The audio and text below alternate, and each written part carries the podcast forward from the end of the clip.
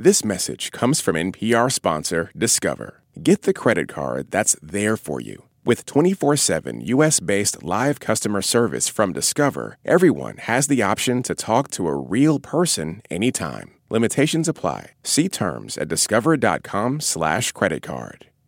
Thanks for listening to Planet Money Summer School. Here you can binge every semester with classes on the economics of dating, 401ks, and why bankruptcy is a secret weapon of the American economy.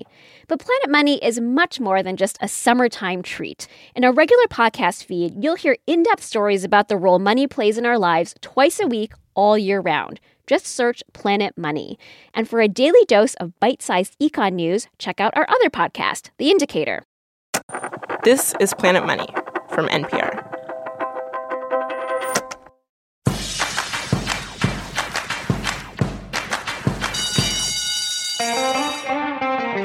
Welcome back to Planet Money Summer School, MBA edition. Today, I should point out our business school's Latin motto. It's carved over the archway here on campus Sine Mathematica, which means there will be no math, I promise. Even though today's episode is about accounting. No, no, no, don't turn us off. Give us a chance to make our pitch. Accounting is usually the first class that an MBA student takes. They come in with dreams of becoming billionaires, and then there they are, sitting in a lecture hall counting widgets, or figuring out whether their inventory should be last in, first out, or first in, first out. Ah, the LIFO FIFO conundrum is a struggle. But inside any accounting class is a revolutionary way of thinking, not just about a business, but about the world. A universe where all the forces are in balance good and evil, yin and yang, assets and liabilities. It's a beautiful thing. A view that I know is shared by our professor for today's class. Emil Shahada is a professor of accounting at NYU Stern School of Business. Welcome. Thank you. Glad to be here. We should make it clear that accounting is so much more than taxes and numbers. Like accounting is something that uh, not only every business uses, but every person uses. Every person uses it. And I hope that today we get to bust some stereotypes because accounting is your superpower. Explain. We're not teaching accounting so you can go become a bookkeeper and sit by yourself in the back room with your little calculator. And that little uh, visor they have, like stop, the green visor. Stop. All right. And the little pocket protector yes. for the pens. Okay. No, we are teaching accounting, and the skill you get is you get a sixth sense. You have a way of interpreting, assessing, really judging. How is a company performing? How is my business performing? What information, meaningful data can I use to run my business and make really good decisions? All right, we will talk more with Emil after our first case study. In each episode of Summer School, we play a few classic episodes and have our professors suss out the big principles involved. Today, we have a doozy. It's a story about the birth of accounting and of the man who made that innovation possible. He was a monk, a magician, and possibly the boyfriend of Leonardo da Vinci. Accounting gets sexy after the break. This message comes from NPR sponsor Dana Farber Cancer Institute. Breast cancer cells multiply faster because of CDK4/6 proteins. But what if blocking those proteins and stopping runaway cell division was possible? Dana Farber scientists laid the foundation for CDK4/6 inhibitors, new drugs that are increasing the survival rate for many advanced breast cancers. Dana Farber's momentum of discovery keeps finding new ways to outmaneuver cancer. More at danafarber.org/everywhere. What does it mean to be black in America? In NPR's Black Stories, Black Truths, a collection of stories as varied, nuanced, and dynamic as black experiences, you'll hear it means everything. Search NPR Black Stories, Black Truths wherever you get your podcast.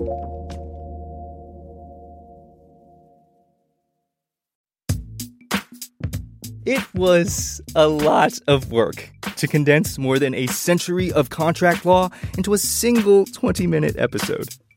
There was an article that you sent me that had like an old English font at the top of it, and I was immediately like, "I'm not reading this one, Jeff. I'm sorry. You gotta, you gotta be more selective."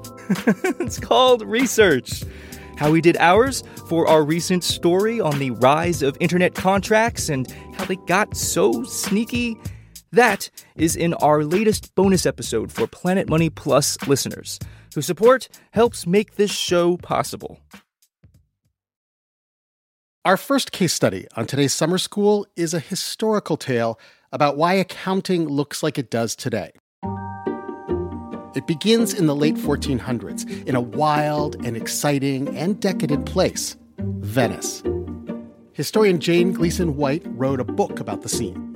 Venice in that day was, I think, the equivalent of uh, Silicon Valley and New York all sort of wrapped up together because everything was happening in Venice. Sounds amazing, except Jane notes that Venice was also filled with malaria and the plague and certain odors. Because of the swamps, it was excessively stinky, and they used to put incense and perfume around the canals to try and um, reduce the smell, which probably, I'm sure, only made it worse. Inside this swampy, fragrant city, a mathematical revolution was taking place.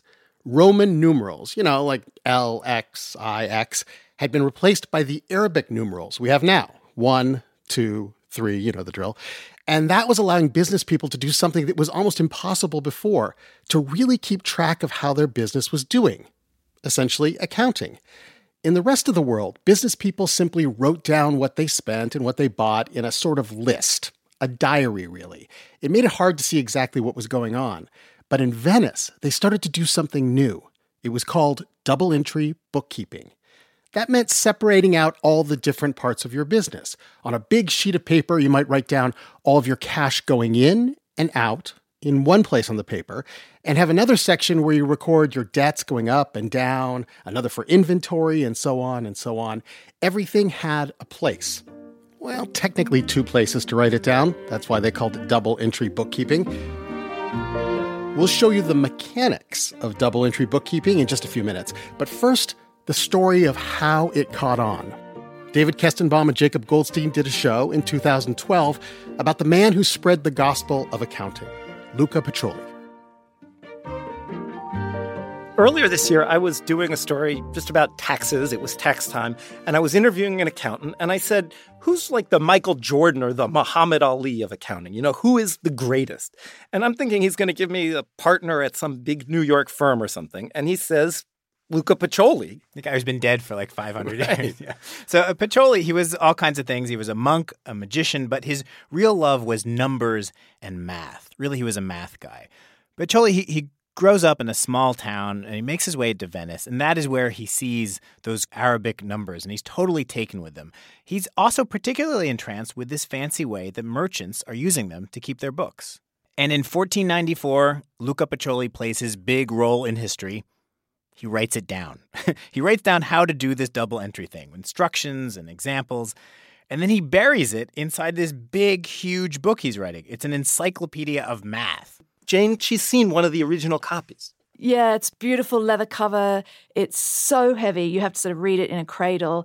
Um, it's the pages are densely, densely written. There are no no gaps between the letters, so each word is just run on to the next one. There are no gaps between the lines. It's it's almost impossible to read, but that was how it was at the time. You know, in the very, very early days of printing. It had uh, math puzzles and games in it. It had information on how painters could use math to get really three dimensional effects, you know, how to paint with perspective.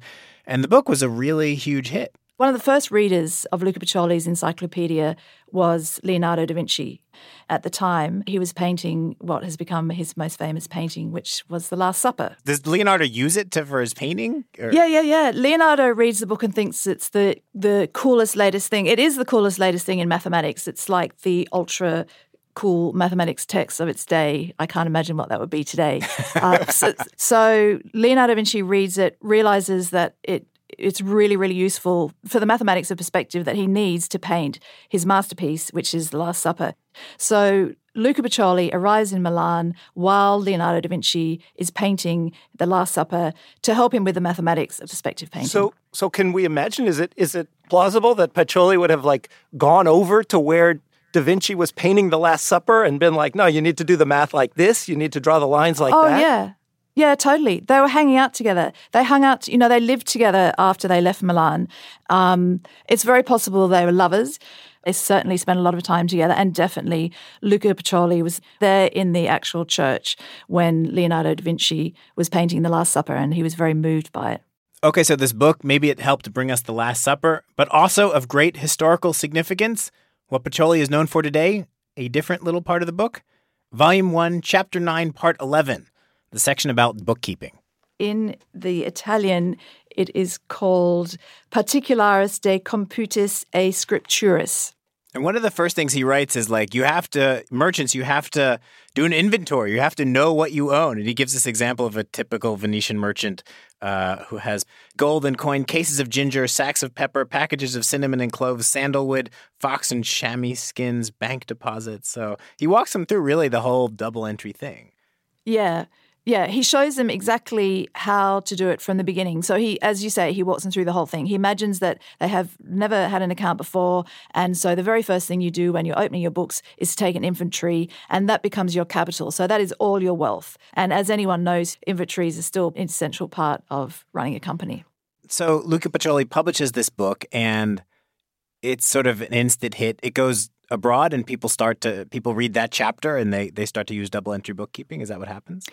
Yeah. So what happens is not only does it go abroad and they read that chapter, but that tra- chapter was extracted and turned into a volume of its own. So not long after Pacioli published his book, the Venetian Empire crumbled, and the new center of trade was went to Germany and then to Holland. So as the centers of trade spread, so this new technique was adopted by the merchants in the local regions. So you can see that this one tiny mechanism that was invented in Italy and codified by Luca Pacioli in 1494 spread gradually across the world. And by 1900, it, had, it was the basis of business across the planet, which is pretty extraordinary. What do you think uh, Luca Pacioli would think of the world today and double entry bookkeeping everywhere, not just in every business. You know, whenever anyone buys a business, they say, "Show me your books." You know, if you, if you have, if you, you know, if you, if your stock is sold publicly, you have to, you know, basically show your books.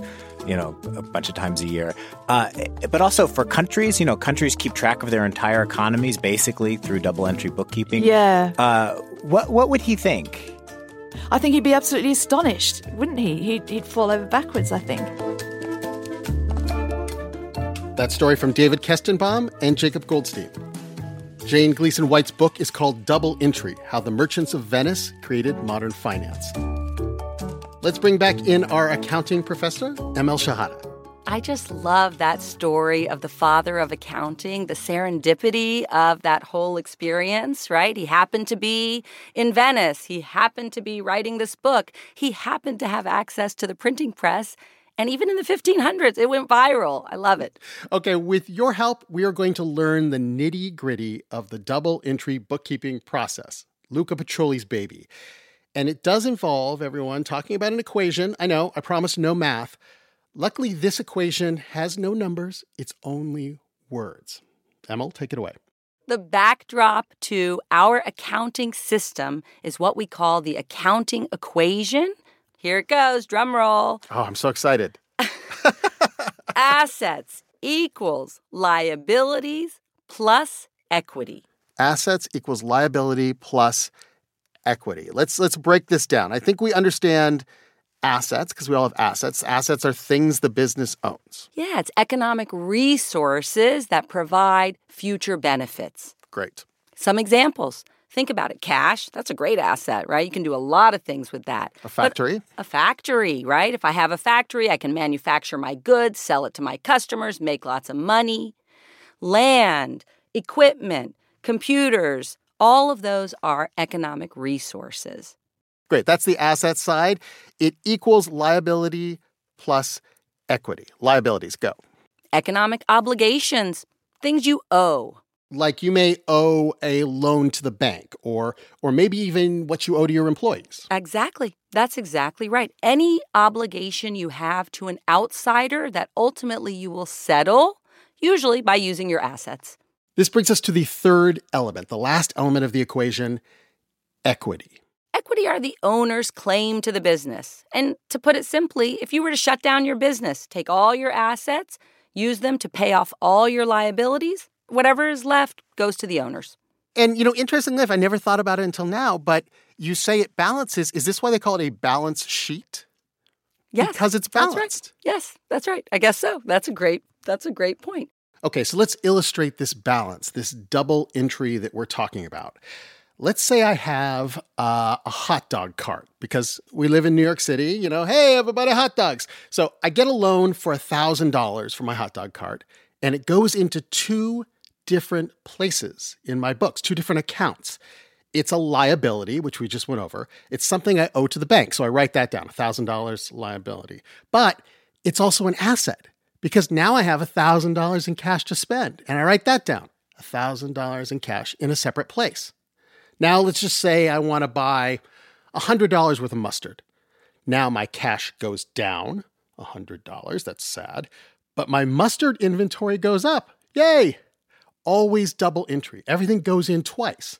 Now, Emil, this seems like fun, but why not just eyeball everything at the end of the day and say, like, eh, I got enough cash and mustard to last me another day and not worry about it? Sure. You know, before Luca and before documenting this double entry accounting, it was kind of that, like a single entry accounting. You just sort of kept a track overall of where you ended up. I mean, think about if you have a bank account and you just watch the increase and decrease in your cash balance, for example, or your investments. But that doesn't tell you all of the other information. If you borrow money, your cash increases, but you also now have a corresponding economic obligation, what we call a liability, that increases as well. So that cash is not unencumbered, right? You have a responsibility in the future to use some of your assets to pay off that loan. If we don't keep track of that more granular impact on the other side of the equation, and when I say other side, I mean the liabilities and equity. Then we just say, hey, we got all this cash. It looks great. Sure. Well, wait a minute. you also have some other stuff going on here. And the way we use this, not just for our own business, but we use this to evaluate other businesses. So there could be two companies that have equal amounts of cash and are no way equal. And once you look at a balance sheet, you can see all the different things going on sort of in one picture. Oh, that's the beauty of it is that contrast and comparison. After the break, we'll be back with our second case study. Imagine what happens when Luca Pacioli's accounting starts to move at the speed of light. Well, you probably don't have to imagine it, you've probably used it. It's called an electronic spreadsheet. And the magician in Luca would have loved it.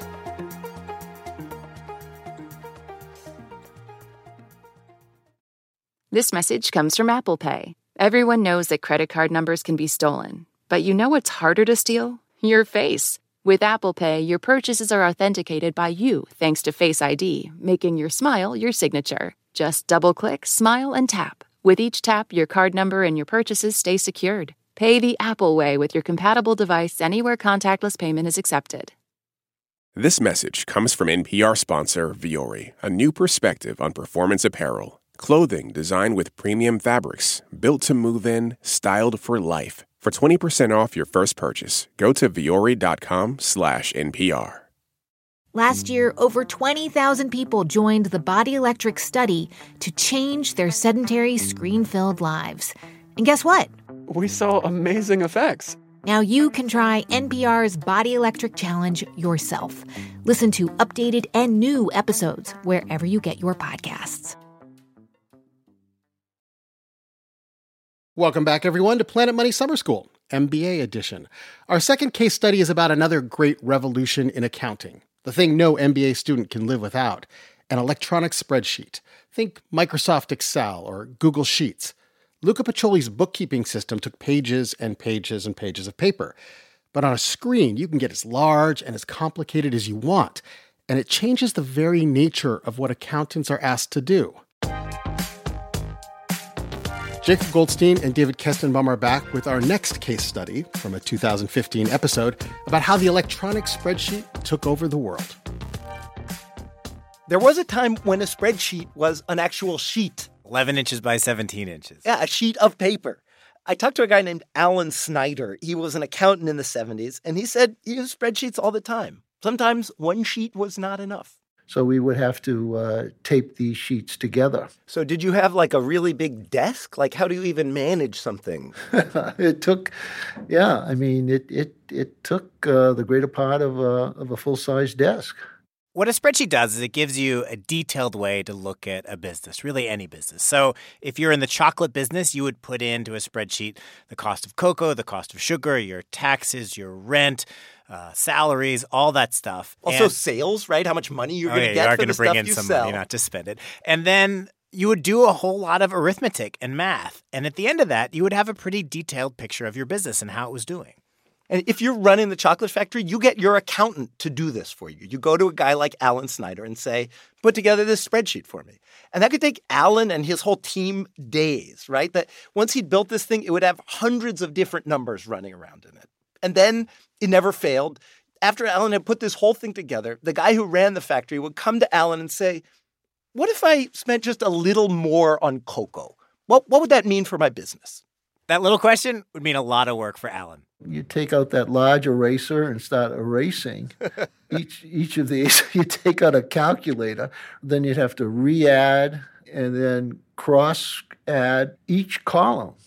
Uh, and then you'd have a different tax result, you'd have a different cash result. Every column had to be changed. Alan said it could take a day, like a really boring day, to run all the numbers. And that was just when the client had asked for one tiny little tweak.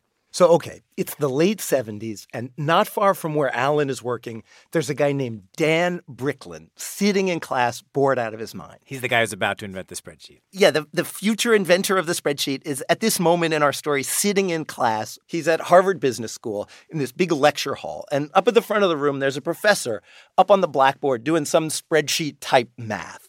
And Bricklin has this daydream. I thought that, you know, it's kind of silly that we're writing on this blackboard where I can't, if only we had a blackboard, what I could erase a number and write a new number in and everything would recalculate. This was a timely moment to have this daydream. The Apple II computer had come out. It's a computer finally that you could have at home, you could put it on your desk. But of course, at the time, most people thought of it basically as a toy. They thought of it like a video game console. Bricklin looks at the Apple II and thinks, you know, this could be my magic blackboard. He thought it could do what accountants were doing on paper with their giant spreadsheets and their erasers. You could run this thing and it would actually calculate, go bump, bump. You would put a number in and hit return and everything would recalculate. And you could watch it. You could watch the numbers change, bump, bump, bump. It made sound. I had a real prototype. I love it. I love it. It made sound. the audio spreadsheet. he, he, actually, that was another problem in the early model. He said it took up a crazy amount of memory to make the sound. So he killed the sound too. All right. So what happens next? So next, he hooks up with his old friend, this guy named Bob Frankston, also a computer guy. A guy today known as the co-creator of the spreadsheet. That's it, right? His early partner. And Frankston and Bricklin, they start giving demos around town, basically showing this prototype to guys like Allen Sneider, to accountants with big erasers. I was flabbergasted. I said, this is amazing. This was amazing. And it was. Alan managed to get his hands on one of those early test versions. And then, not long after that, when the spreadsheet software actually hit the market, sold under the name VisiCalc, Alan became the first registered owner. Allen Sneider, spreadsheet user number one. For anybody working with spreadsheets, mainly accountants, I mean, this was like a godsend. I mean, you wouldn't have to do this grudgery work over and over and over again. It was a godsend, but it was also a threat because the computer could do in seconds what it used to take someone an entire day to do. In fact, the computer was better at it. The computer didn't make mistakes there's this amazing little anecdote uh, about an accountant right after the electronic spreadsheet came out. And what happened was this accountant, he got a rush job from one of his clients. It was the kind of thing that in the old paper universe would have taken a couple days.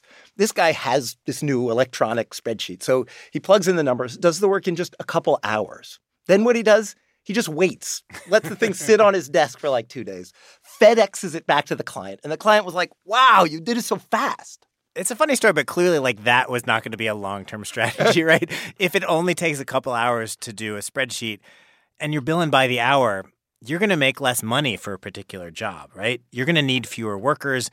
You're going to need to get rid of some people.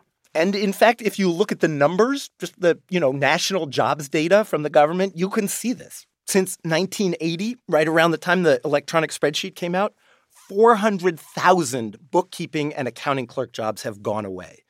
But 600,000 accounting jobs have been added. What happened is that accounting basically became cheaper. And sometimes when something gets cheaper, people buy a lot more of that thing. Alan said clients bought more accounting. They called up asking him to run more numbers for them. You could play the what if game. You know, what if I did this instead of that? If you're that person who owned the chocolate factory, you can now call up Allen Sneider and ask all kinds of questions. What if we made our chocolate bars a little bit smaller? What if you made them 2% larger?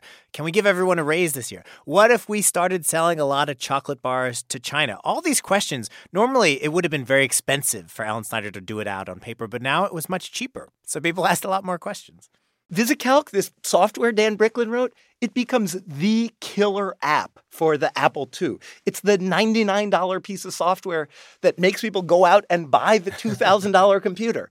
And this actually went way beyond accountants. It let doctors do better calculations for anesthesiology before the their open heart surgery. Uh, it was used by uh, a company to decide where to put which slot machines on the casino floor. On top of that, there is one industry that Bricklin didn't mention there where spreadsheets were a monumental deal, where spreadsheets became the center of the world. And that industry is finance. Spreadsheets basically gave birth to modern Wall Street, to this world we have today. Wall Street became obsessed with this what if question. What if we got a slightly better interest rate on our loan? What if these two companies merged? What if we structured the deal this way? Today, the spreadsheet is the way people in finance talk to each other. It's the way they decide is this a billion dollar deal? Is this a $950 million deal? Should we do this deal at all? Wall Street is basically a bunch of Excel spreadsheets flying back and forth. You may remember the London whale story from a couple of years ago about a trader at JP Morgan who lost the bank $6 billion. That was partly a spreadsheet error. I talked about the London whale with Matt Levine recently. Matt used to work at Goldman Sachs, now he writes for Bloomberg. And Levine says somebody working with the London whale built a spreadsheet to estimate how risky the group's trades were. But there was a problem. There was one cell where he had to divide by the average of two numbers and he divided by the sum of those two numbers and he forgot to put in the two at the end. And so that showed half as much risk as they actually had. And so then everyone was deceived about how much risk they had. This is the thing about spreadsheets. They look really good, no matter what goes into them. Someone brings a spreadsheet into a meeting, it looks so precise. It's got numbers and graphs and pretty fonts. It feels like it's telling you exactly how the world is. It feels like truth. Though, of course, it's just a model, it's just a guess. It's particularly a problem with spreadsheets because they're very easy to use. So it's really easy for like a 22 year old right out of college to use Excel and to build something that really looks like a cool model. But Levine says, you know, most people are smart enough to understand the difference between the model and reality. He says most of the time people get the math right. So on balance, spreadsheets, Levine says, actually a good tool. They give us more information, they help people make better decisions. It's a win, it's a plus, net plus. Spreadsheets have left us in a different world, though. It's a world where we are constantly asking what if. And by we, I mean not just accountants and people on Wall Street, like all of us, me, more than I would like. I have a spreadsheet where I track my electricity meter. Ooh. So I can see so I can see what difference it makes if I take a shorter shower. I'm not saying ooh because like oh you use a spreadsheet or you're a nerd. I'm saying ooh because like it's so cheap it's painful. Knowledge is not always good. That story from Jacob Goldstein and David Kestenbaum in 2015. After the break, with great power comes great responsibility. What happens when villains get a hold of the accounting superpower?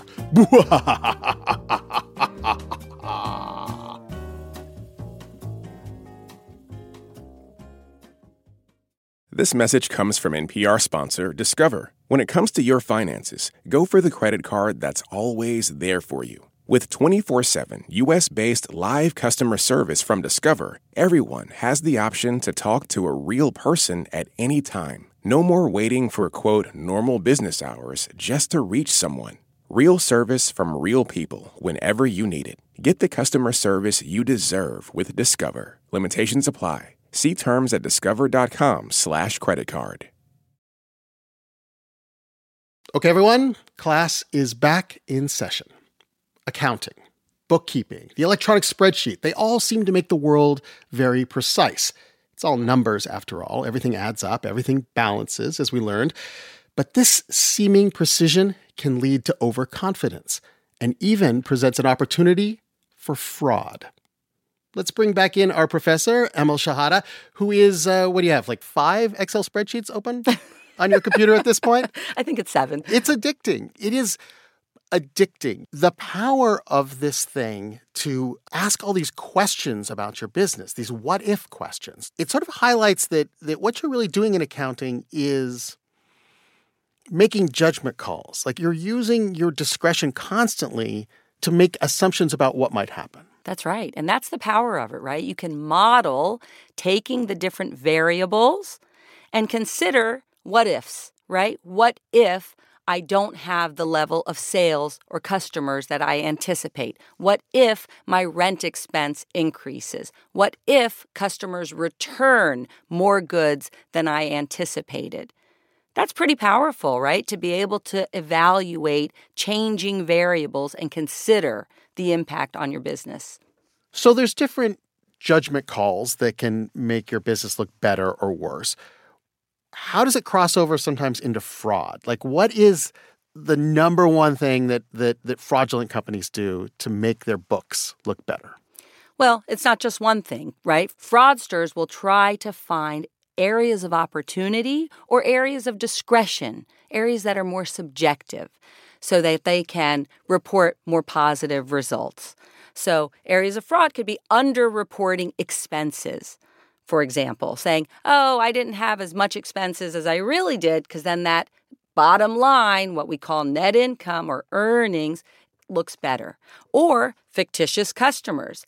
I'm selling to all of these customers, I'm making all of this money, when in reality, that may not be the case. So, either trying to pump up the number that shows how much money you're bringing in or reduce the expenses so you look more profitable. And if you do enough of that at a large scale, I mean, it can destroy the company like Enron, or in the case of Enron, it actually destroyed the accounting company that was their accountant. That's right. Right. Enron is the case study of serious fraudulent behavior, counting revenues, what makes you look like you're making a lot of money, when really that didn't exist. It was fictitious and wishful thinking.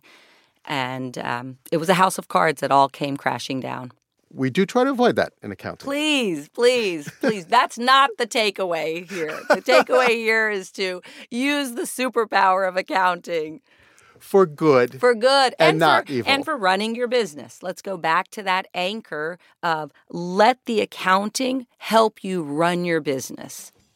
Emil Shahada, thank you so much for joining us and for teaching the class today. My pleasure.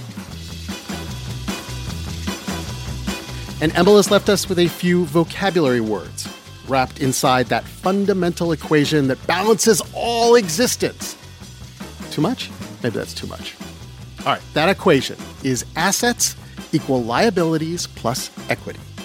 Assets, the first part, are everything of value to the business that helps it run the cash, the investments, the factory, all that mustard, just the change in the couch cushions, all assets. Liabilities are everything you owe to your bankers, to your employees, to your customers. If you've promised it, you got to write it down. And our third vocabulary word, equity. Once you subtract your liabilities from your assets, is anything left over? I hope so, because that's equity. That's what you and your investors get to claim if you say uh, sell the business and go off to Bermuda. Just don't be seduced by a spreadsheet that seems too good to be true. Okay, students, now that we've had three sessions of summer school, are you feeling ready to try something new? Does the double entry spreadsheet in your brain say knowledge up and ignorance down? Excellent. We'd like to hear from you about the business ideas that are just popping into your mind as you're listening. And if we think your idea is intriguing, well, we might invite you onto our graduation episode at the end of August. Your idea can be big or it can be tiny. It can be hats for cats. But we want to see what you've learned. Who are your customers? What is the problem you're solving? How do you differentiate from your competitors? Why won't the cats just take off the hats? That seems like what they would do. Send us your pitch to planetmoney at npr.org with summer school pitch in the subject line. That's planetmoney at npr.org. Our summer school series is produced by Max Freedman. Our project manager is Julia Carney. This episode was edited by Sally Helm and engineered by Robert Rodriguez. The show is fact checked by Sierra Juarez. Planet Money's executive producer is Alex Goldmark. I'm Robert Smith. This is NPR. Thanks for listening. Support for this podcast and the following message come from Humana. Your employees are more than your coworkers. They're the heartbeat of your business. That's why Humana offers modern group benefits designed to protect employees and their families with dental, vision, life, and disability coverage. Humana knows every employee and every business is unique. That's why they listen to your needs and build plans with you and your team in mind. That's the power of human care. Support for NPR and the following message come from IXL Online. Is your child asking questions on their homework you don't feel equipped to answer? IXL Learning uses advanced algorithms to give the right help to each kid, no matter the age or personality. One subscription gets you everything. One site for all the kids in your home, pre K to 12th grade. Make an impact on your child's learning. Get IXL now. And NPR listeners can get an exclusive 20% off IXL membership when they sign up today at IXL.com/NPR. It's a high stakes election year, so it's not enough to just follow along. You need to understand what's happening so you are fully informed come November. Every weekday on the NPR Politics Podcast, our political reporters break down important stories and backstories from the campaign trail so you understand why it matters to you. Listen to the NPR Politics Podcast wherever you get your podcasts.